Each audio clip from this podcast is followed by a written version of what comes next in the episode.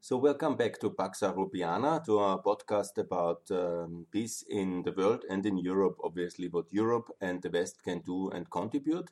And I have now this uh, section about uh, the Second Cold War, understanding uh, the uh, First Cold War in order to win the Second Cold War. We've gone through the economics, the oil, the double track and defense, and the moral high ground. Also about the various uh, regions uh, from Germany, China, uh, the South, and uh, the Mediterranean. And I would like now to discuss about um, um, about Russia itself and the history of Russia. basically, how it turned from the Soviet Union to the Russian Federation, how the Cold War was won, why it was won, and what was the effects in Russia exactly. I will make it in three episodes, and this will be basically the um, the year Yeltsin years, if you want to say, and then uh, the first uh, decade of the Putin years, and then uh, the second period. Basically, I divided uh, in Yeltsin, and then the first two terms of uh, Putin, and then the second two terms of Putin, where the uh, Cold War massively intensified.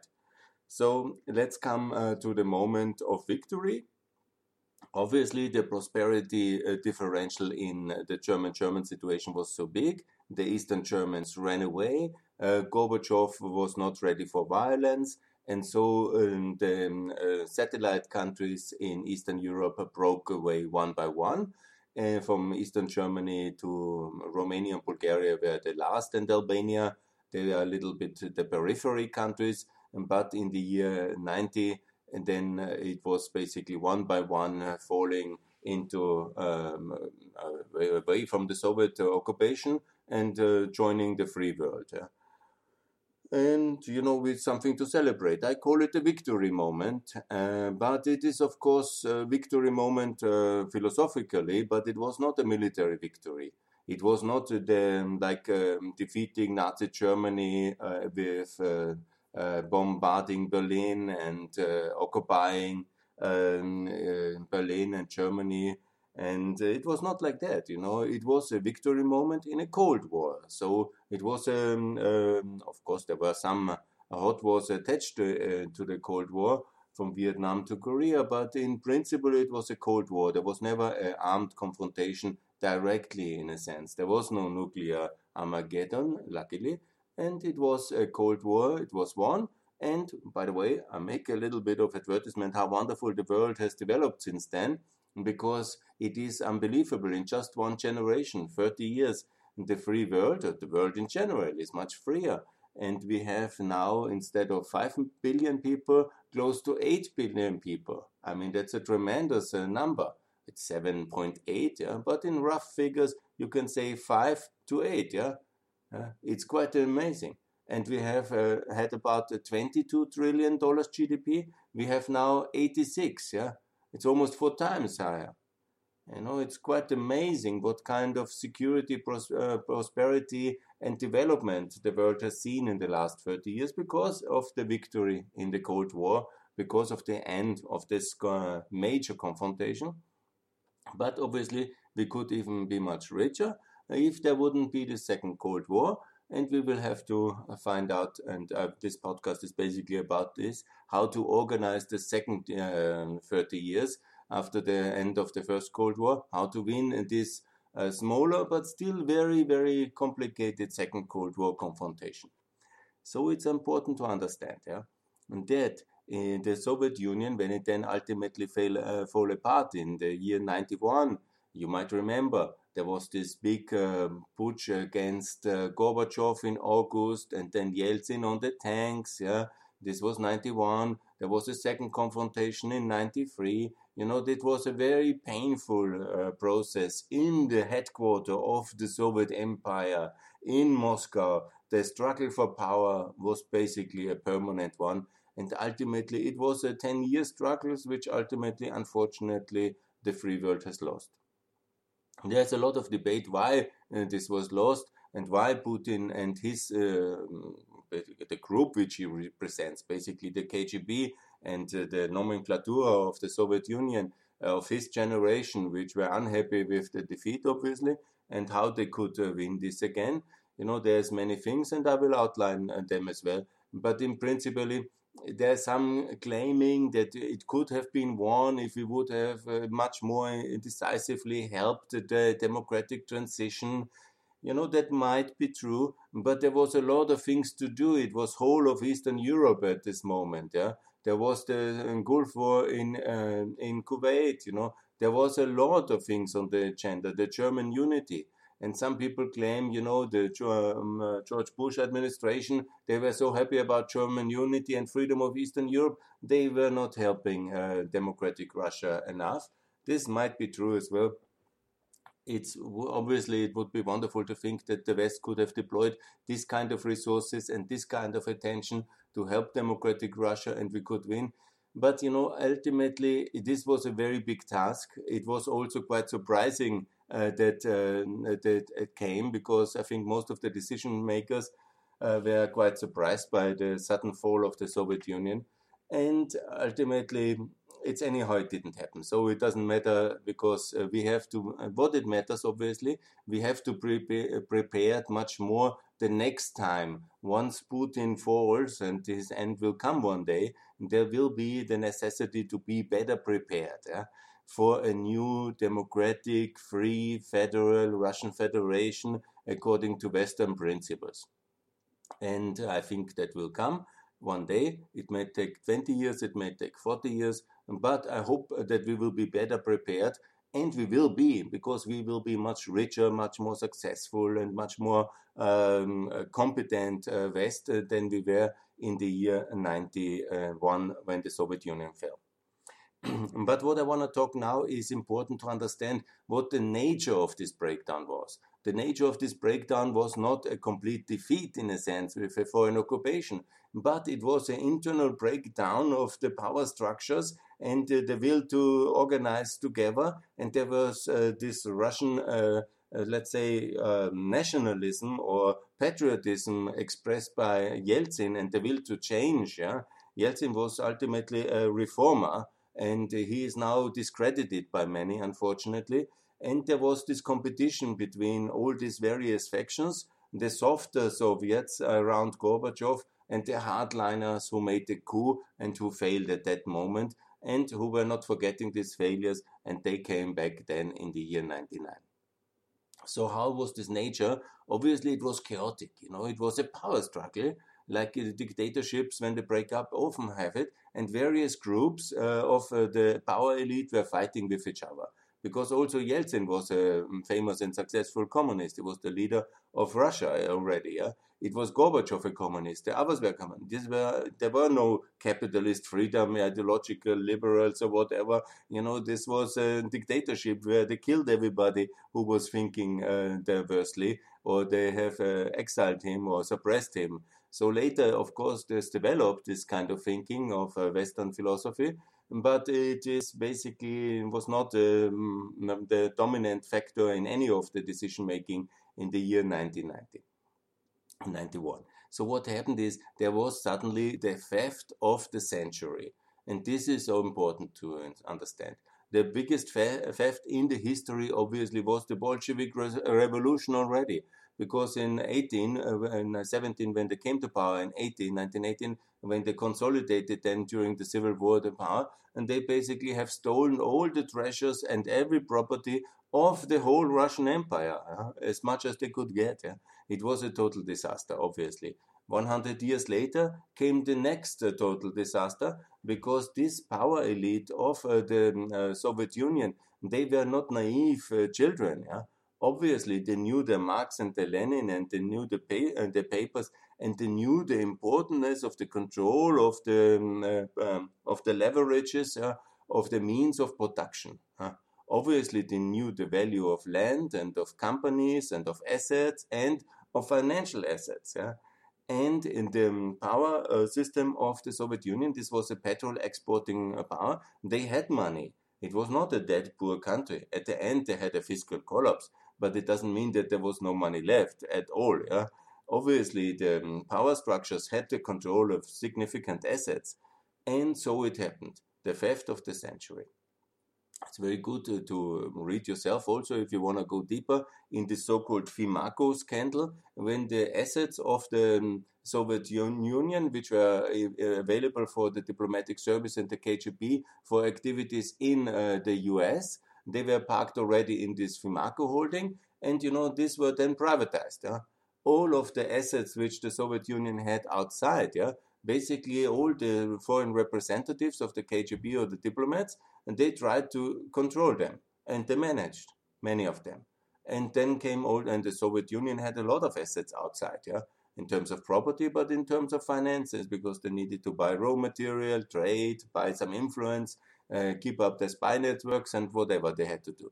So there was a lot of things, at least uh, enough, uh, you know, when you are one individual and you control the asset of one state in one country, I mean, you see, when you see many of the stories in the UK and in other countries, this kind of asset trans- uh, transfer of the state foreign assets into the foreign residents, yeah, this was one of the big things. But obviously, it was also in the, uh, the Soviet Union itself a massive run for the industrial assets.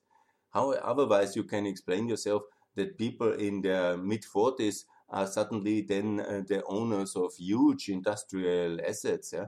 like um, Mr. Deripaska, Abramovich, these are the, just the most famous. But you see many of them who are suddenly turning out of nothing and then they control big aluminium combinates or big, and these are gigantic combinates, yeah. These are industrial assets which maybe in the very early time of the American industrialization one person could uh, control. But normally they are stock exchange listed companies where you are lucky forever when you have 5%. And then you see very young people appearing suddenly with the control of several aluminium uh, plants and combinates. Yeah? And they were all made for the Soviet industrialization and the big efforts of Stalin uh, to prepare for World War II, which he always planned, and he prepared very well and uh, diligently in the 30s for it and then he built all these huge uh, tank factories, these huge steel factories, these huge energy companies, and all the other gigantic kind of assets which they have in this uh, resource-rich uh, Siberia or Far Asia or in other parts of uh, Russia, the Russian Federation. It's um, of course a big landmass with a lot of assets inside and with a lot of industrial assets, and they were all in one way or the other manipulated into private control by regime loyal persons. Yeah? You know, otherwise, for example, even the case of Khodorkovsky, which maybe many people like very much, and I like him very much, situation is like this. He was in his mid 40s and already being the co owner of the biggest energy company in uh, Russia and one of the biggest in the world. Yeah. And, uh, you know, these are not that these are amazing kind of talents. Uh, of entrepreneurship and corporate management. They were just the smartest and most brutal of the small elite of Komsomol's functionaries who had this access uh, and they were dividing up the booty basically. And in some cases it was like this, in other cases it was basically the so called uh, phenomenon of the red directors.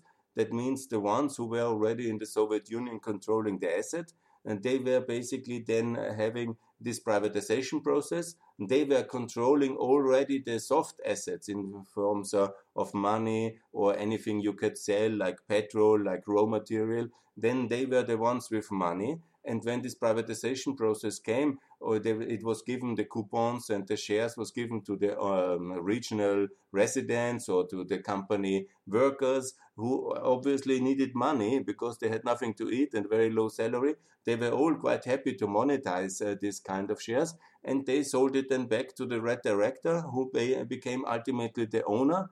And you see the same phenomenon in Ukraine you have people in my generation in the beginning of the 50s, maybe a bit older, who own a steel company. Yeah? I mean, this is quite extraordinary to have. What do you have? You have a flat, okay, but you can have a villa, fine. You can have even maybe an internet company or something, but it's really very rarely to have a steel company alone. You know, even the biggest uh, steel companies in the world normally they are owned in uh, shareholdings, and you have even uh, maybe some partly ownership of 5% and you are already a big industrialist. Yeah? But to own it directly yourself, how did it came? It came exactly the way I described it. and maybe also with theft, maybe with brutality, maybe with extortion. There might be other ways uh, to get it, but it was the theft of the century. Yeah? It was the theft of the century of the powerful elite, which were not naive. They knew the, mm, what will be the world. Yeah? And they were experienced and they wanted to have the control of major assets and the industrial and the financial world. With this money, they opened then other businesses like opened banks or printing houses or other um, media stations, and then they started to bid for the control in a kind of Darwinian, Hobbesian jungle world of Russia of the 90s with little rules and a lot of violence. Of course, you know, a certain breakdown of order and um, a struggle for power, which um, um, lasted at the minimum until uh, 96. And at that moment, uh, the second, uh, second elections of, uh, of Yeltsin, already he was, of course, physically not anymore very strong. Also, uh, life in the Soviet Union took its toll, and also the power struggle and so on. And so they discredited him already because they were very unhappy with his very pro-Western course. Yeah, he was actually then really trying to transform Russia into a free federal uh, Russia, which is part of the free world. Yeah, I mean that's a powerful vision. Imagine he would have succeeded. Yeah, and so there was uh, this uh, counter reaction, which depended on many ways. You know, it's always this myth that it was the Kosovo War and the unilateral action against Serbia to liberate uh, the Kosovo Albanians, which led uh, to uh, this uh, this um, um, struggle in the leadership, which ultimately led to Putin. And it certainly played a role, there is no doubt. But we should not overestimate the influence of the Western actions and of uh, other actions on the Russian situation. They really wanted to have a counter revolution, and the uh, idea and the necessity to find a successor for Yeltsin was physically there because he was already getting very old and he was having less um, um, less um, capacities in a way. And so the idea to find somebody to replace him, uh, a successor of uh, Yeltsin, was already there internally. And that many people who got really uh, very rich already in these power struggles internally, they found to have the ultimate power in uh, the person uh, to be the president and to protect their own interests uh, in form that you know there will be no kind of controls. It was much more inner Russian power Uh, dynamic uh, than uh, Kosovo war or the protection of Serbia. That was just the outside theater, which was basically take, playing a role, but not the most decisive one. So, and this is basically how it happened in this um, period. There are a lot of wonderful movies if you are closer interested in the um, in the history of um, Putin's power, um, rise to power.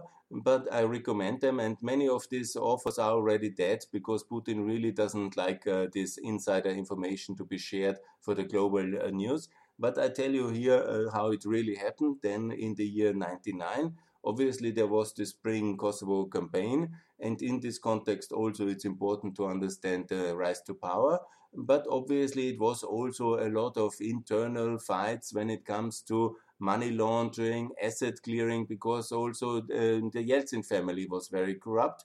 And they looked for a successor who is ready to protect them and uh, fight off all these claims against them from the judicial system. You might remember that Putin's rise to power was really very much instrumental when he came from Petersburg to Moscow. And his big thing when he was then the director of the secret services was this, uh, this compromat, uh, this uh, operation uh, to discredit uh, the general prosecutor of the Russian Federation, who was um, investigating the Yeltsin Empire. And so basically, he made up this video with these uh, ladies in the room naked, and two of them, and uh, supposedly this uh, prosecutor. He put it on the media, and the general prosecutor resigned, and Yeltsin's back was covered. Yeah. And that's one of the key stories. It was very much about internal asset fights and struggles and you know the defense against the emerging legal system of Russia um, from these um, uh, corrupt elites which were in power at that moment.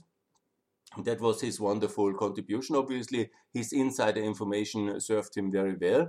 And in the power struggle then with Chernomyrdin, he was then the guy of the secret services. And then they did all these very terrible operations in September, October, because they knew that Putin, as a total nobody, he needed a claim to fame. He became the prime minister, and then they orchestrated uh, this uh, war in Chechnya and this is quite a terrible thing to say. I rely on this book of Litvinenkov, which cost him his life. so, um, God bless him. He was really one of the Secret Service guys who uh, were running off uh, these operations, and he describes this in great detail. I can sum it up uh, in short way. The idea is that these apartment bombings uh, in September 99 were an operation by the secret services or some rogue element of the secret services in order to justify the second Chechen war. Because it's important to understand that Chechnya was since 94 de facto independent statelet within Russia. And obviously, the idea that Kosovo, as an Islamic uh, majority statelet inside uh, um, inside uh, Serbia is getting uh, liberated with the help of the West. That uh, led some alarm bells and that reminded somebody that they also have this Chechnya down there. And they were sure that they didn't want to, to start the disintegration of the Russian Federation. And then it was basically decided to do these apartment bombings. That was then uh, the reason to go to war in Chechnya, and Putin led this very brutal, atrocious, and unprovoked war uh, against uh, Chechnya in the year 99. And they bombed Grozny and killed a lot of people. And this made uh, Putin very popular as the man who will keep up uh, uh, the Russian empire. And it led him to the presidency. And so Putin became the president, and he had a, a track record already of uh, manipulating the um, justice system, of a lot of corruption back then in Petersburg and also then in Moscow. And he was having all these secrets with him about, uh, probably he very well knew, about these apartment bombings and uh, as a justification to do this terrible war against the Chechens and bomb them into submission. so basically, he became the president and then it took uh, some time to legitimate and make a little bit cleanup operation. He didn't want to start the Cold War in the beginning. He needed some legitimacy, some consolidation, and so he started his first term until 2004 in a kind of, you know, uh, fighting internally against the oligarchs, yeah, bringing them under state control, getting his challenger Khodorkovsky into jail and taking control of this big Yukos energy giant. And so he consolidated his power. He tried to be recognized, had this meeting with George Bush. Yeah. There was also September 11, where he could claim to be with the West or against the Islamic terrorism, because that became, of course, the big focus. So there was no Cold War in that sense in until 2004, because uh, he needed to consolidate and because that was, of course, a big thing. He was a completely unknown personality to the Russian public in uh, by basically still in spring '99, and suddenly at uh, January 2000 he was the president of the Russian Federation. Uh, you can believe that many people were really surprised. So he needed to build his image. He needed to survive also the first crises of the Kursk disaster. You might remember the um, submarine which uh, um, uh, tragically had this accident, and so and so. It was a very complicated phase of consolidation for him. So we didn't really enter uh, any kind of uh, Cold War. It really started, uh, and that was also the big setback uh, for him because uh, suddenly with this enlargement of NATO and the enlargement of EU in 2004 the Ukrainians they understood that suddenly it's really happening, and there was uh, the possibility to join the West really for countries like uh, Lithuania and Poland, and they have really a lot of uh, interlinks and connections, and they understand the media. They saw, oh, amazing! Europe is serious, the West is serious. Lithuania, Latvia, Estonia, Poland, they're all in NATO, all in EU. They will be happy, and that obviously inspired um, this uh, protests against the fake elections in 2004. And before also was the Rose Revolution. Let's not forget that in Georgia. So these two kind of movements, which were inspired, I think, you know, you can always believe uh, the Russian, uh, the secret services, no, but it's much more simple. It's people watching television. It's people seeing that things are happening in, the world, yeah, which uh, concern their neighbors and make their life much better. And then you see that there is this kind of movements, and obviously that was the big setback uh, for uh, for Putin because he uh, saw he is losing his ex-empire because he has consolidated the power at home. So the logical um, uh, thing for a Russian ruler, once he has consolidated back home, he wants to consolidate also uh, in in uh, the near abroad because Russia always thinks in historic terms and they see where the maps of the past, where was the Russian Empire in the past, and that's basically the uh, sphere of influence. Yeah? So that's why it's so complicated for Finland to join NATO and also for Poland. They really hated that idea because that um, have been Russian lands for long and they have not forgotten in Moscow. So basically, that's the story of um, the biggest theft of the century, the chaos in the first years and uh, the Yeltsin years, the lost opportunity which we had, and we have to prepare for the next time and also the rise of Putin directly to power, his um, tragic and terrible, atrocious history when it comes to the apartment bombings and uh, to the Chechenian wars. So many Russians and so many Russian citizens and Chechens are Russian citizens died in this uh, sting operation to allow him to rise to power. And so he managed to, to do that. He needed consolidation, he had that at the moment, he consolidated the power. Uh, his kind of colonial uh, empire broke away, and then it was the moment, obviously, when he had to react uh, internationally. And so, gradually, in these years, between 2004 and 2007, he felt consolidated enough to declare the Second Cold War at the Munich Security Conference in January, in February 2007. So that's the first episode, and I will then go to a second one and explain then uh, certain other aspects of the second uh, term of uh, Putin, and then uh, we will go into uh, the, um, the um, uh, main Cold War when it comes to 2012 and his third and fourth term. Thanks a lot for listening.